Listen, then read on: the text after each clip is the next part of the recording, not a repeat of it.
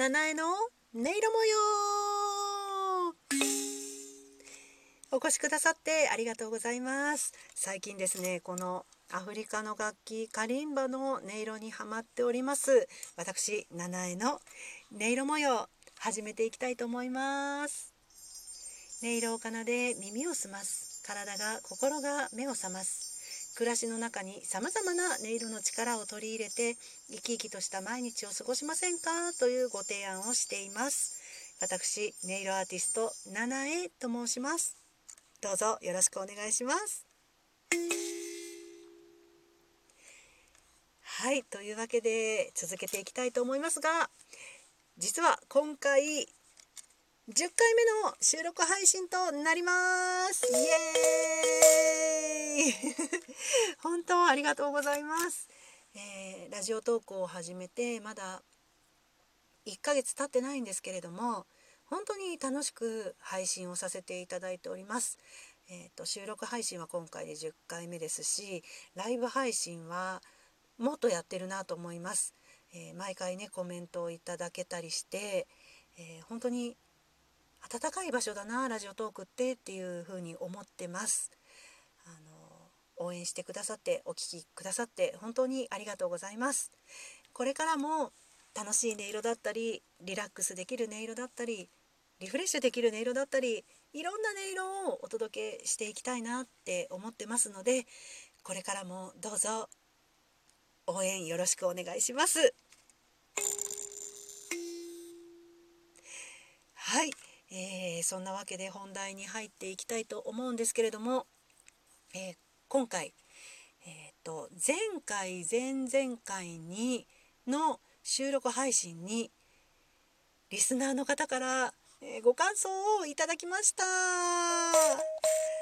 の本当に嬉しいです。ありがとうございます。えー、順番にねご紹介していきたいと思います。まずは前々回の8回目ですねの収録配信に、えー、お寄せいただいたものからご紹介します。これはですね、えーと、私が先日用事があってすごく久しぶりに、えー、ふるさと京都に帰って、えー、鴨川べりから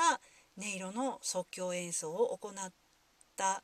ものへのご感想です。1人目、えー、C さんいいですね素晴らしい時々聞こえる笛の音がキーが合っていてまるで示し合わせたかのような感じで川の音も相まってとても良かったです。鳥たちも心地よかったことでしょうってね。あの一度送ってくださったんですけどもあのさらにあの配信をね聞いてくださってもう一度ご感想くださいました。読みます。改めて聞いてみるとまあ楽しい。鳥の声も聞こえるじゃないですか。バイクの音後半には通り過ぎるおばちゃまたちの話し声。あの笛は日本の横笛かな。ピッチもドンピシャ。演奏中にコメントが入るのも野外ライブならではですね。実に楽しい。その場でしか味わえないさまざまな感触。生きていてよかったと思える最高の幸せ。またお待ちしてます。とのことです。C さんありがとうございます。続きまして A さんからの感想です。川の流れの音や鳥の鳴き声などの自然の音が聞こえる中での演奏はひときわ雰囲気が合うと感じました。雅楽の笛の音が入ってくる偶然はなかなかないと思いますが外で演奏するといろいろ楽しいコラボが実現しますねと送ってくださいました。A さんありがとうございます。本当にねあのー、室内でも室外でもあの音色演奏はできるんですけれどもやっぱりねあの野外で行う音色演奏っていうのは本当にあのいろいろなことが詰まった素敵な経験になるんですよねいつも。あの日本でもねあちこち行ってますし海外でも時々あの、やってるんですよねこの即興演奏をね。で知らない土地とかまあ馴染みのある土地もそうですけどあのその土地土地のあの風土や天候を感じながらまたあのそこに住んでる人のこう暮らしのエネルギーなんかも触れることができますよねその外にいてその場であの声を奏でる楽器を奏でるっていうのは本当に気持ちいいですし、えー、っとそれプラスこう歌うことだったり演奏することだったりをこう呼吸しながら行うわけですよ。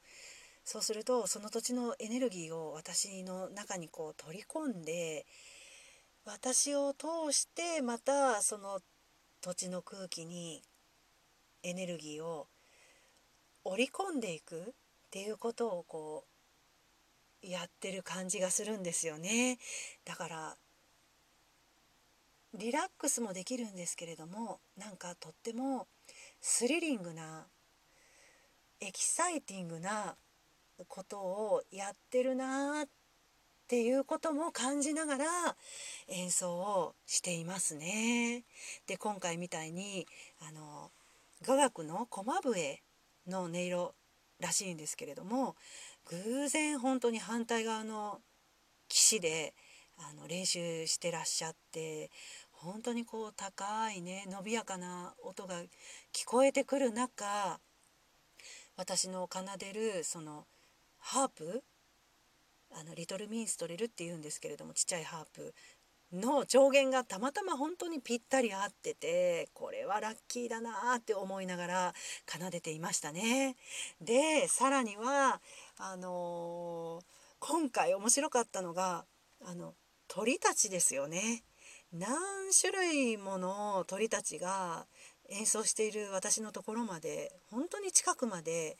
あの寄ってきてくれたっていうのがね面白かったですね。まず鳩が4羽来まして初めね餌でも欲しいのかなって思ったんですけどそういう素振りはなくあの動きを止めてじっとこううずくまってたんですよね。であのそこにさらに、えー、泳いでいたカモが1羽上がってきてですねで鳩のそばまでやってきましたもうねこれはあの目が合ってるのが分かりましたね。で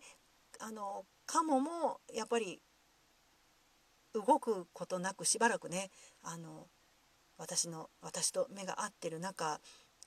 ずっと佇んでいてくれましたしそしてそれだけではなく背後からねうわーってすごい鳴き声がしたんで振り返ってみたら白鷺ですよ1羽。バタバタってあの舞い降りてきましてこちらもしばらく私のほんとすぐ後ろでじっとしていました。こんなことってねあの本当に珍しいんじゃないかなって思うんですけどあの勝手にねあ鳥までも私が久しぶりに帰ってきたことをね歓迎してくれてるって 思いながらあのからすごい幸せな気分で奏でることができました。あのそう